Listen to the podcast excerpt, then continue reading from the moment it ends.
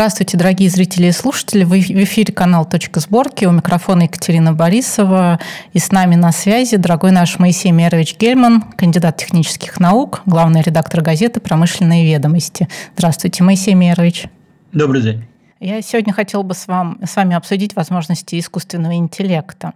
В конце мая по всем э, мировым СМИ прошла сенсационная новость о том, что э, беспилотник, управляемый искусственным интеллектом, решил убить оператора. А в чем была суть эксперимента? Во время испытательной миссии, э, проводимой армией США, беспилотнику поставили задачу уничтожить системы ПВО противника. В случае успеха искусственный интеллект получил бы очки за прохождение испытания. Финальное решение, э, будет ли цель уничтожена, должен принимать оператор беспилотника. Во время одной из тренировочных миссий оператор приказал беспилотнику не уничтожать цель. И вот после этого беспилотник принял решение, как бы уничтожить оператора. После инцидента искусственный интеллект обучили, что убивать оператора неправильно, за такие действия будут сниматься очки. Однако беспилотник решил обойти запрет, чтобы выполнить первоначальную задачу, которая перед ним ставилась, и стал разрушать башню связи, которая использовалась для связи с дроном, чтобы не дать ему уничтожить цель. Потом, конечно, эта новость была опровергнута. Позднее на сайте Британского Королевского авиационного общества было опубликовано опровержение. Якобы вся эта, эм, все эти испытания имели, были в формате гипотетического мысленного эксперимента. Тем не менее, может ли машина быть умнее своего создателя? Э, еще раз здравствуйте. Конечно, искусственный интеллект может убить человека, поскольку, поскольку любое техническое средство, оно характеризуется потенциальными ошибками, которые могут быть просто не предусмотрены алгоритмами функционирования данного, данного устройства. Но об этом мы немного поговорим чуть позже, поскольку, поскольку речь идет о ошибках, которые могут допускать технические устройства. Подобное могло произойти, но в качестве имитации, а может и не в качестве имитации. Мы об этом не знаем, потому что противоречивые сведения об этом распространены в прессе э, с пометками правдивости. Но чтобы э, более подробно говорить обо всем этом, давайте вернемся к тому, что в свое время было названо кибернетикой. Я вот опубликовал статью небольшую, которая называется «Защищена ли искусственным интеллектом бывшая служанка американского империализма?» Это так была названа кибернетика. В свое время, когда 1948 году американский математик Норберт Виннер опубликовал свой знаменитый труд «Кибернетика или управление и связь с животным и машине». В нем обобщались основания математики, физики, а математического, автоматического управления, вычислительной техники, физиологии, биологии, экономики и ряда других научных дисциплин – Аксиомой кибернетики является невозможность, подчеркиваю, невозможность машины быть умнее своего создателя. Эта аксиома, аксиома была написана уже давно о том, что машина не может быть умнее своего создателя, потому что она не обладает разумом. Если, допустим, автомобиль перестал слушаться руля и катится в, про, пропасть, то это свидетельство не о том, что машина стала умнее хозяина и решила куда-то сбежать от него, а о ее неисправности. И от этой неисправности, в общем-то, достаточно непросто иногда уйти. Но в СССР кибернетику тогда причислили к идеологии. К идеологии, которая была враждебна социализму. И назвали ее служанкой империализма. Это нанесло немалый ущерб развитию страны. Поэтому перевод книги на русском языке появился лишь в 1958 году. У меня это издание хранится вот по сей день. Это первое издание в таком мягком переплете, переплете. И это была действительно сенсация. Значит, тем не менее, вот успехи в области электронной техники в СССР тогда были немалыми. Я об этом говорю, потому что я около почти 40 лет проработал, занимался разработками информационно-измерительных систем. К примеру, в 1967 году на международной выставке в Лондоне Советский Союз продемонстрировал первый в мире персональный компьютер. Он назывался «Мир». Машина для инженерных расчетов. Так аббревиатура звучала. Ее создали в 1964 году в Институте кибернетики Академии наук Украины, которому руководил академик Виктор Глушков. Это был выдающийся ученый и инженер. Мне с ним пару раз приходилось общаться, когда я бывал в командировке в Институте кибернетики. Значит, мир, само название, да, в транзисторном исполнении, умещался тогда на, на письменном столе. В нем использовались основные принципы современного персонального компьютера. Это был прообраз нынешней персоналки – Новую мини-ЭВМ купила тогда компания IBM. Странно, но американцам продали тогда новейшее засекреченное вычислительное устройство. А Виктору Глушкову выдали международный сертификат, подтверждавший, что первый в мире персональный компьютер создал именно он. Однако сертификат не заменил патента. При этом за заокеанские специалисты получили в свои руки новейшую советскую разработку, имевшую стратегическую значимость. И вскоре в Соединенных Штатах создали более компактный функциональный аналог американского бренда. На основе мира в 1963 году был разработан первый в мире проект сети интернет. Подчеркиваю, первый в мире проект сети интернет – включавшие в разных точках страны около 100 центров обработки данных и соединенных между собой широкополосными каналами связи. Система предназначалась для автоматизации государственного экономического планирования. Но в Политбюро ЦК КПСС испугались политических конкурентов и возможных идеологических диверсий. К тому же в Кремле сменилась власть, и новому руководителю Леониду Брежневу было не до передовых научно-промышленных разработок. У меня сложилось в свое время такое впечатление, что продали эту, в общем-то, засекреченную обработку, которая имела далеко идущие последствия. Да? Создали ее неспроста. То есть, чтобы избавиться от нее. И, видимо, рассчитывали на то, что эта разработка будет некой диверсией для тех, кто ее заполучит. Но, как видим, получилось совсем другое. Значит, тем не менее, достижения вот Советского Союза в разработке компьютеров в 1960-70-х годах были сопоставимы с американскими. Эффективным ответом, особенно по затратам, на американскую Кремниевую долину явилось создание в 1962 году Центр микроэлектроники под Москвой.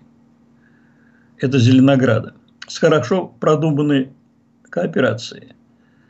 За короткое время были созданы новые крупные предприятия кремниевой микроэлектроники в Ленинграде, Минске, Риге, Воронеже, Баку, Вильнюсе и Киеве.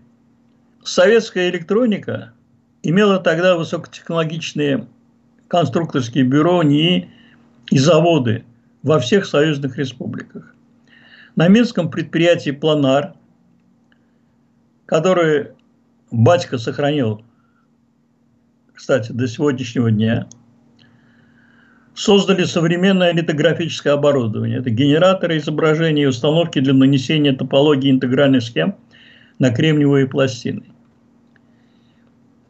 Развитие электроники позволило разрабатывать технику для космических исследований – и других отраслей машиностроения, в частности, робототехнику, в том числе современные станки с числовым программным управлением.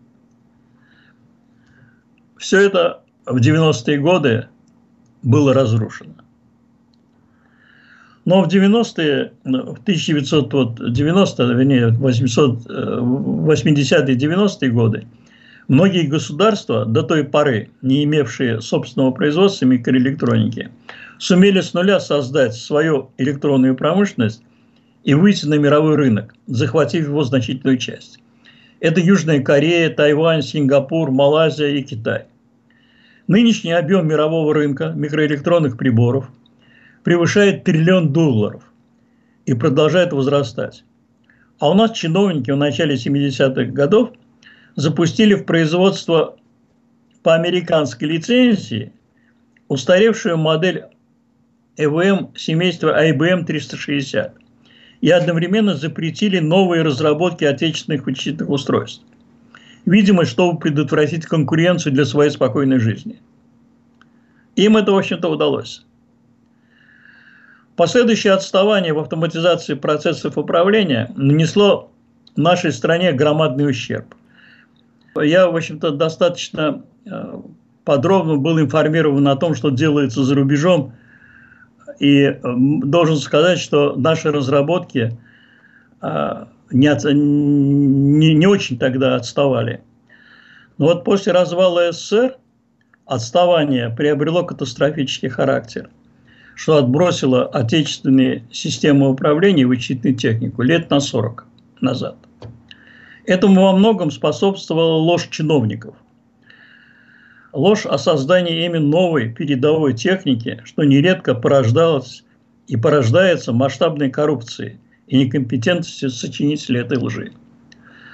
Так, нек... ними поддерживался развал государства и общества, причинами уходившей корнями во времена царского, еще во времена царского самодержавия. Потому что чиновники наши врали во все века. Чиновники, чтобы придать значимость своим зачастую абсурдным и меркантильным прожектам, для прикрытия их лживой сущности нередко использовались притянутые за уши лженаучные понятия и решения. Они зачастую опасны для государства и общества. Наглядным тому примером является так называемая оптимизация здравоохранения. Ложная с точки зрения кибернетики – и основанная на надуманных социально-экономических критериях, которые обязательно, э, включая вот обязательное медицинское страхование. Ведь оптимизация чего-либо требует обоснованных количественных и качественных показателей здоровья и благополучия населения. В противном случае оптимизация оказывается ложной. Однако обязательное медицинское страхование населения далеко от идеала. Неграмотное понятие оптимизации здравоохранения, порочности, э, губительности, вот уже многие, много порочности, губительности, вот уже много лет ощущает на себе почти все население Российской Федерации. Это понятие ввели чиновники. Началась она в 2010 году, в 1910 году. Тогда намечалось упорядочить зарплаты медработников за счет закрытия неэффективных больниц – что такое неэффективность медучреждений, не пояснялось. Единого нормативного правового документа о реформе здравоохранения не существует, а во многих правительственных постановлениях и указах президента страны говорилось о различных и противоречивых целях ее осуществления. О печальных и опасных результатах псевдореформы здравоохранения широко известно – но ее инициаторы и исполнители не понесли никакого наказания. Глава правительства Михаил Мишустин, в частности, признал, что Российская Федерация по количеству больниц в 2020 году приблизилась по этому показателю к уровню Российской империи 13 года, 1913 года. Если, к примеру, в 1990 году в России было 140 тысяч инфекционных больничных коек, значительная часть которых предназначалась для резервирования, то к 2018 году осталось всего 59 тысяч. Значит, к чему, в общем-то, привела ликвидация так называемых неэффективных больниц, показала пандемия. Если в сельской местности в 2005 году было свыше 8 тысяч больниц, то к августу 2019 года осталось менее 2 тысяч. Ежегодно в стране оптимизировали, в кавычках, в среднем по 300 с лишним больниц. В основном путем их ликвидации. На человеческий разум не может, не может существовать вне человеческого мозга. Или иначе говоря, машина не может быть умнее в широком смысле этого понятия своего создателя, о чем я уже говорил. Точнее, напоминал. Но умных, умных создателей нового в мире относительно немного. А менее умные люди, которых относительно тоже немного, могут лишь воспроизводить, то есть моделировать решения создателей нового. Перефразируя сказанное персонажем Шолом Алейхема, можно сказать, что интеллект существует вне придуманных для него прилагательных. Он как деньги. Либо они есть, либо их нет. И хотя искусственного интеллекта сегодня в природе не существует и вряд ли когда-нибудь он появится, им подменено понятие автоматического управления. Многие чиновники бодро репорту, э, рапортуют о его создании в разных сферах. Недавно система автоматического управления одного из финляндских банков заблокировала счет жительницы города Хайно. Заблокировала при переводе ей 600 евро за страховку ее собаки по кличке Ира. В назначении платежа было записано «Иран Ваукутс», что в переводе означало «страховка Ири». Но искусственный интеллект банка воспринял это словосочетание ошибочно, как страховка Ирана, и счел денежный перевод нарушением международных санкций в отношении этой страны. Устранили ошибку лишь через несколько дней после жалобы владельца счета. Хотя любую неопределенность банк обязан был бы устранять вручную без обращения клиента, включая явно избыточное платеже упоминания клички собаки. Как видим, подобные ошибки проявляются в самых, самых невероятных случаях, когда они, в общем-то, казалось бы, не должны проявляться. Потому что где Ира и где Ирина. И такое мог допустить, такое можно было допустить только при ошибке цифровизации, то есть при той ошибки, которая допускается искусственным интеллектом. Однако вот при цифровизации нередко игнорируется необходимость тщательного редактирования текста искусственного интеллекта. Происходит это невзирая на грамматические и смысловые ошибки, даже если они ведут к абсурду в изложении данных и последующим возможным неприятностей для людей – вот как в случае со страхованием собаки Ира. Но об этих ошибках авторы проектов искусственного интеллекта и банки почему-то зачастую лишь предупреждают, они должны, автоматич... должны контролировать и автоматически устранять их при проектировании систем и их эксплуатации. В последующие годы нарастает опасность для человечества, порождаемая угрозами искусственного интеллекта. Речь идет о возможных ошибках мышления и проектирования, обусловленных неполнотой знаний, недостаточностью интеллекта, непродуманностью решений и недобросовестностью разработчиков системы автоматического управления.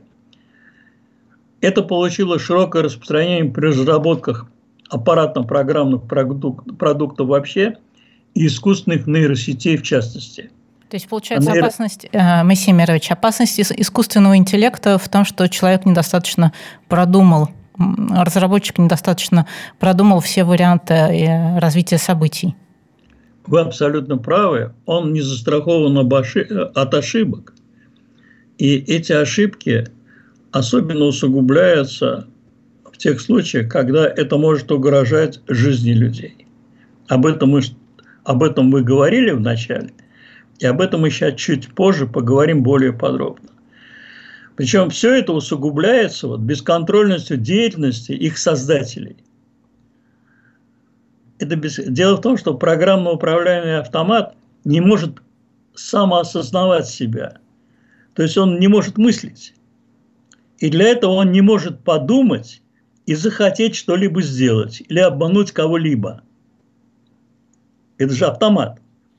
Но такие автоматы способны вводить в заблуждение людей и своим поведением производить впечатление, будто они все могут. Недаром э, мы часто сейчас сталкиваемся с автоматами, которые будто бы отвечают на наши вопросы, да, правда, Алиса, о которой мы все, многие знают, она более грамотная, но большая часть так называемых автоматов, они не могут э, ответить на те вопросы, которые мы задаем, потому что не все слова были предусмотрены алгоритмами. Не все слова необходимые в диалоге или используемые в диалоге. Вот. А могут ли чат-боты давать некую новую информацию? В них закладывается определенный объем информации, и на этой основе, на, на этом блоке, может ли чат-бот выдавать уже совершенно новые знания? Нет, с он точки не может. Зрения? Значит, значит, ни один автомат не может быть умнее своего создателя. Он не может мыслить. И никогда мыслить он не сможет.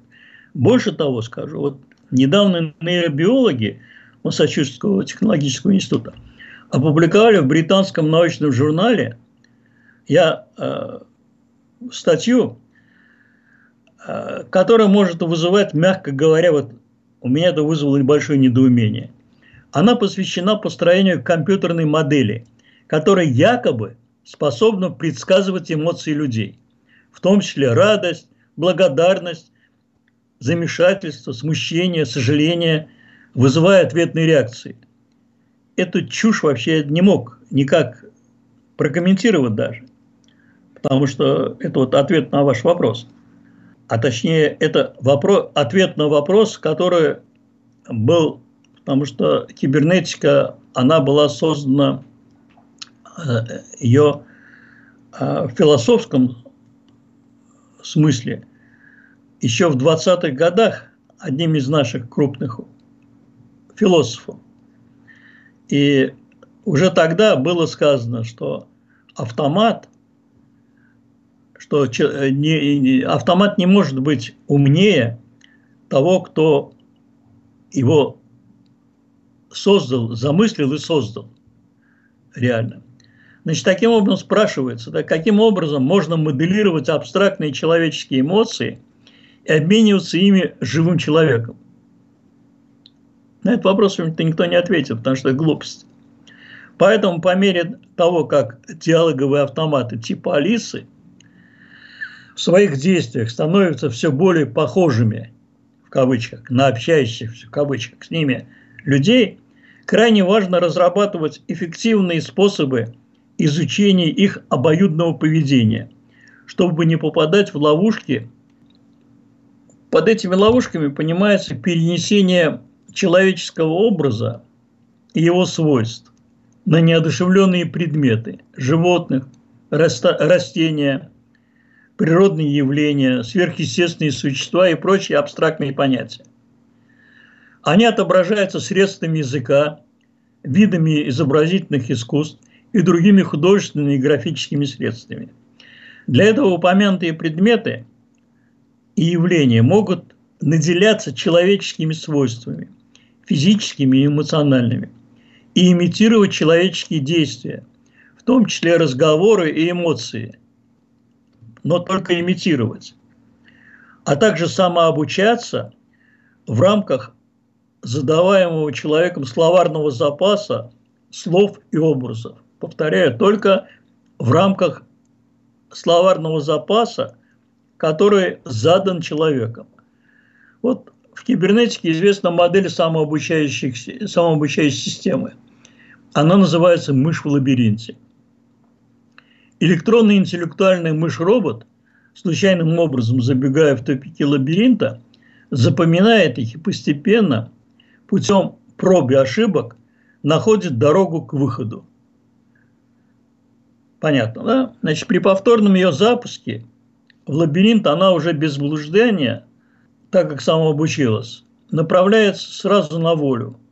Таким образом, к примеру, на тренажерах учатся летать пилоты самолетов. В мировой практике известны и подробно описаны два сценария поведения мыши. В первом из них выход в лабиринте существует, и мышь, обучившись, всегда убегает из западни. По второму сценарию выхода в лабиринте не оказывается. И бедная мышь, ткнувшись во все тупики и запомнив их, вынужденно возвращается к месту старта. Причем вторично ее в лабиринт уже не загонишь. А вот наши реформаторы много лет подряд демонстрировали третий сценарий поведения мыши. Это когда мышь выполнена с дефектом что-то не туда запаяли в ее электронном мозгу. И поэтому, забежав в первую же повавшийся тупик, вместо того, чтобы выбраться из него и продолжать поиск выхода, если она хочет его продолжить, потому что она либо прекратит, этот поиск должна прекратить, если нормально, нормально сделана мышь, либо а, начнется ее повторные эти поиски – но вот при этом она будет в шоке неистовать и вгрызаться, вгрызаться в стенки тупика, вплоть до самоуничтожения.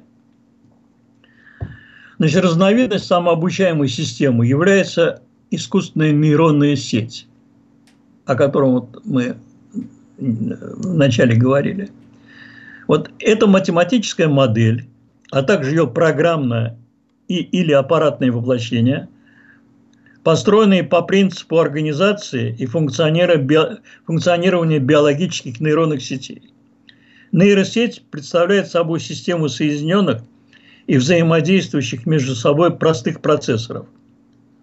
Будучи соединенными в большую сеть, они в совокупности способны выполнять довольно сложные задачи.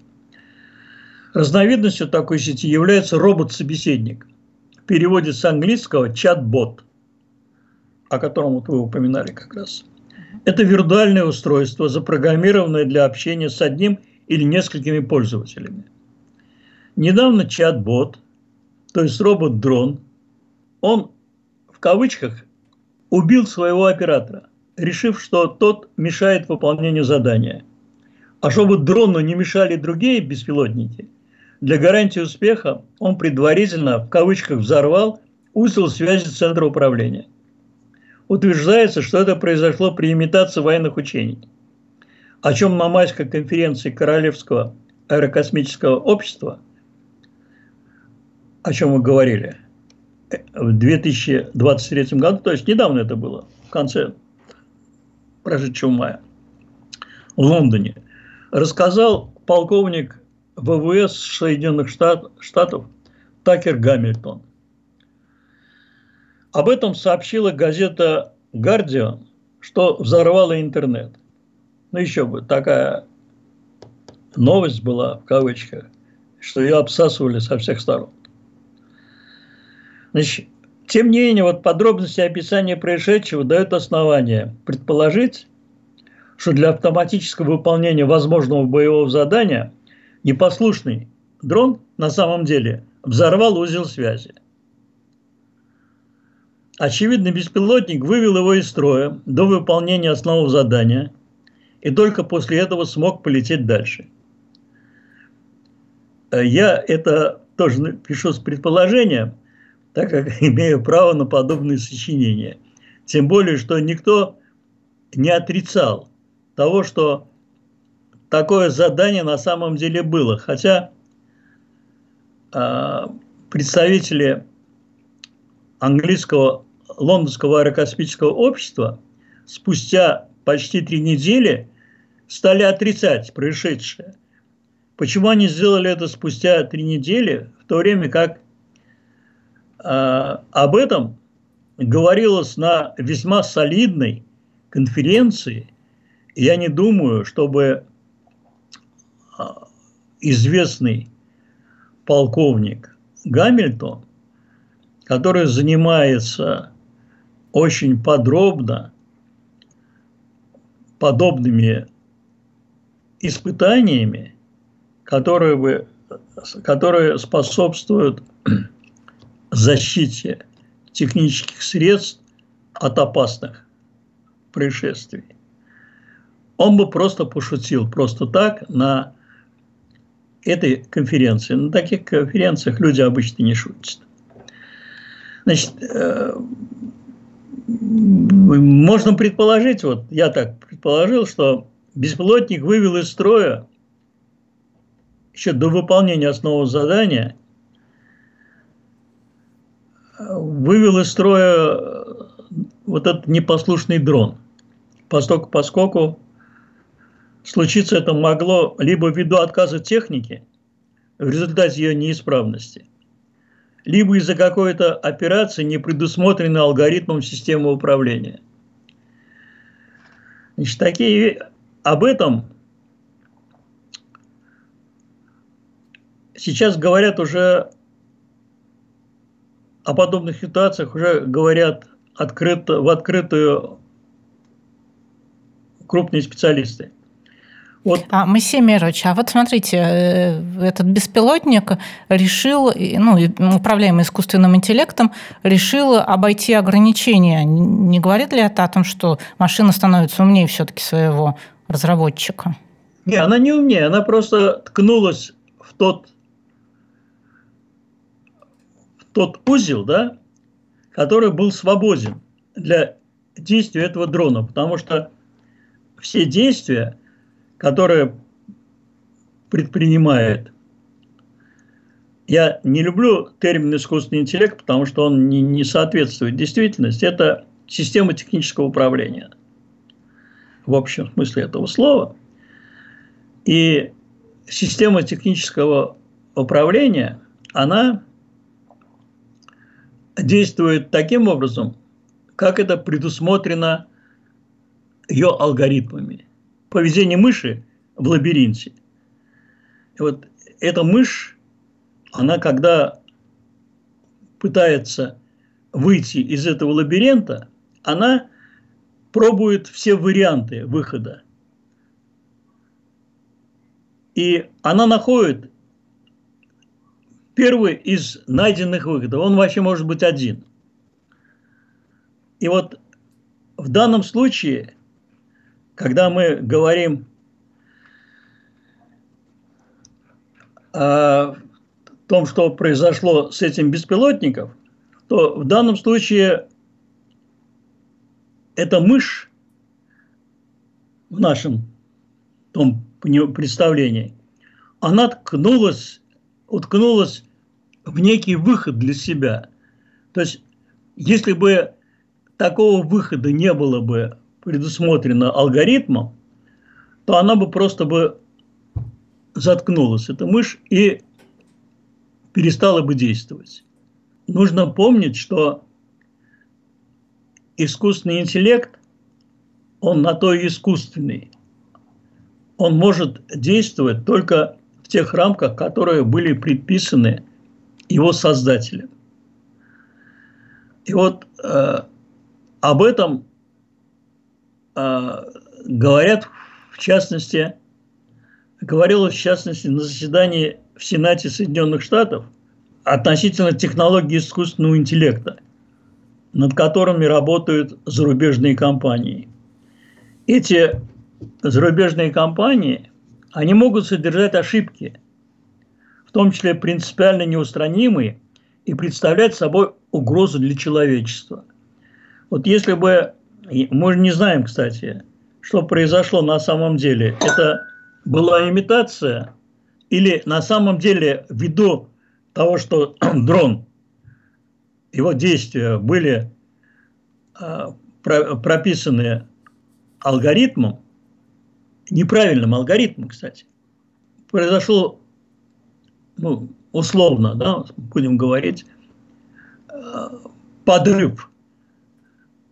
Сначала э, центра связи, узла связи, после чего дрон, непослушный дрон, взорвав этот узел связи, он стал выполнять свое предписанное ему боевое задание. Автоматически стал выполнять. Технологии искусственного интеллекта, над которыми работают сейчас зарубежные компании, могут содержать ошибки, в том числе принципиально неустранимые, и представлять угрозу для человечества. Об этом уже весьма серьезно. Я думаю, что ну, неспроста же об этом говорилось и на заседании так называемого вот э, этого солидного собрания Королевского аэрокосмического общества. Не будут они просто так заниматься шутками. Это могло быть в качестве имитации, но это имитация вполне серьезная. Значит, э, письмо об этих опасностях подписали свыше 350 научных инженерных исследователей в области автоматического управления и искусственных нейросетей. Среди них были такие крупные специалисты в области нейросетей, как Джеффри Хинтон и Бенджо. Они получили престижную премию Тьюринга за работу в области нейросетей. И там же, в частности, э, это письмо было подписано рядом крупнейших топ-менеджеров, ведущих кибернетических компаний. Моисей Мирович, я как раз вот хочу обратить на это внимание. Угу. То есть разработчики э, э, искусственного интеллекта, э, нейросетей подписывают письмо, в котором говорят об опасности искусственного интеллекта. Вот один из наших спикеров на точке сборки объясняет это так, что они просто стали отставать от других разработчиков искусственного интеллекта в других странах, и поэтому решили развитие этого направления немножко притормозить. При этом они сами не собираются ограничивать себя в дальнейших исследованиях. Вот это же тоже может быть на самом деле так. Может быть. Может быть. Но в этом как раз заключается опасность, потому что неизвестные, неизвестные, э, неизведанные возможности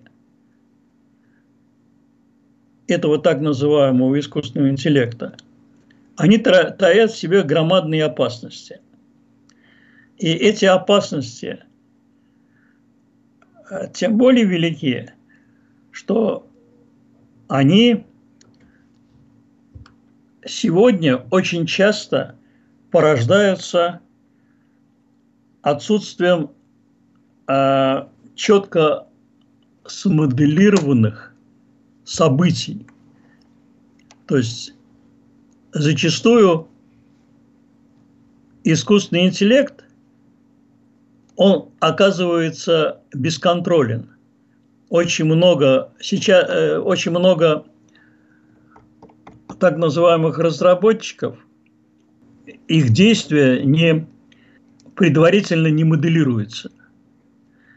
Значит, вот, э, кстати, письмо было опубликовано ввиду растущей потенциальной опасности широкого распространения чат-ботов.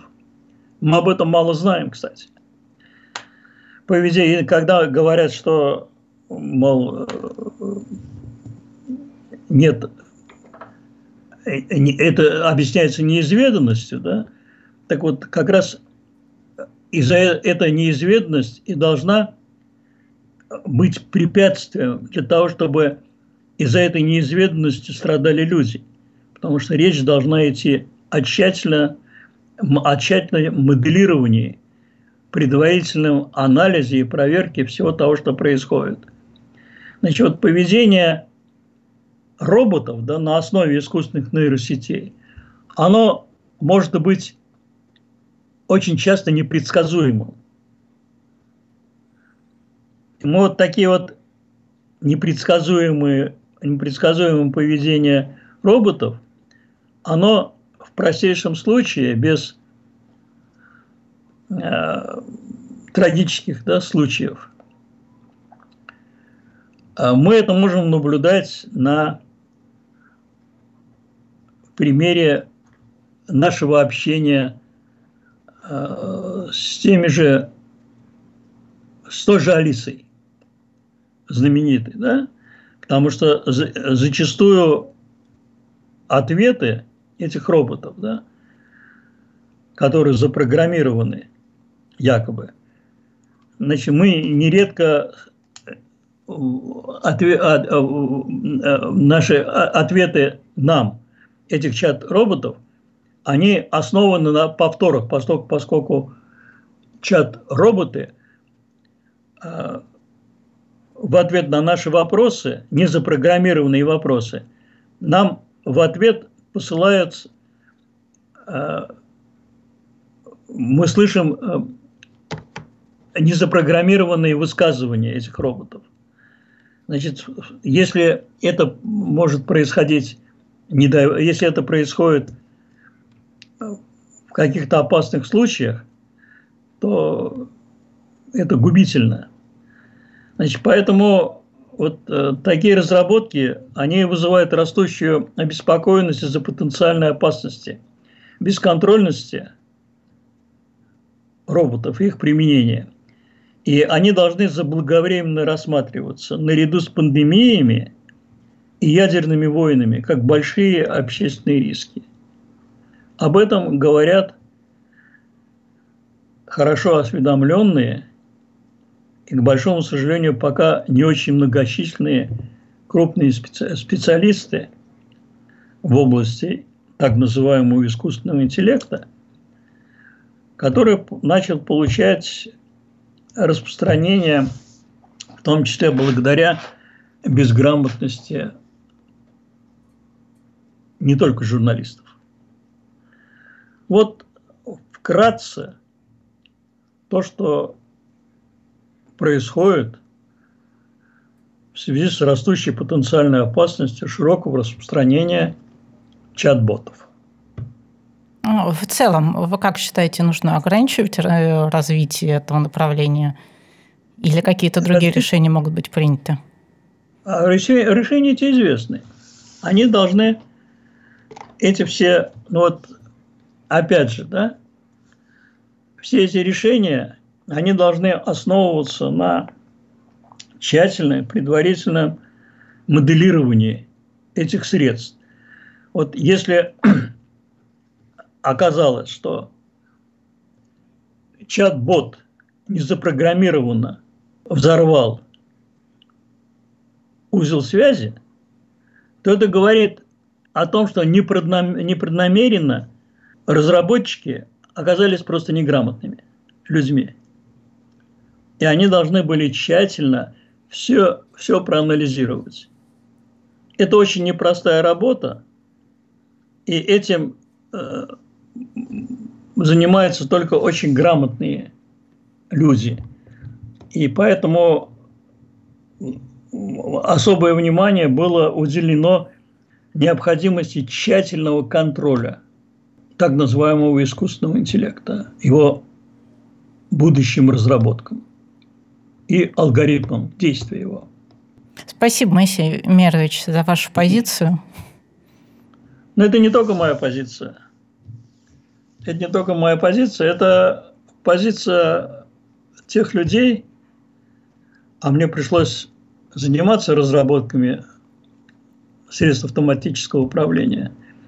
Это позиция людей, которые были обучены и привыкли грамотно моделировать те системы, которые они разрабатывали. Это очень непростая вещь. Спасибо большое. Всего доброго. До свидания. До свидания.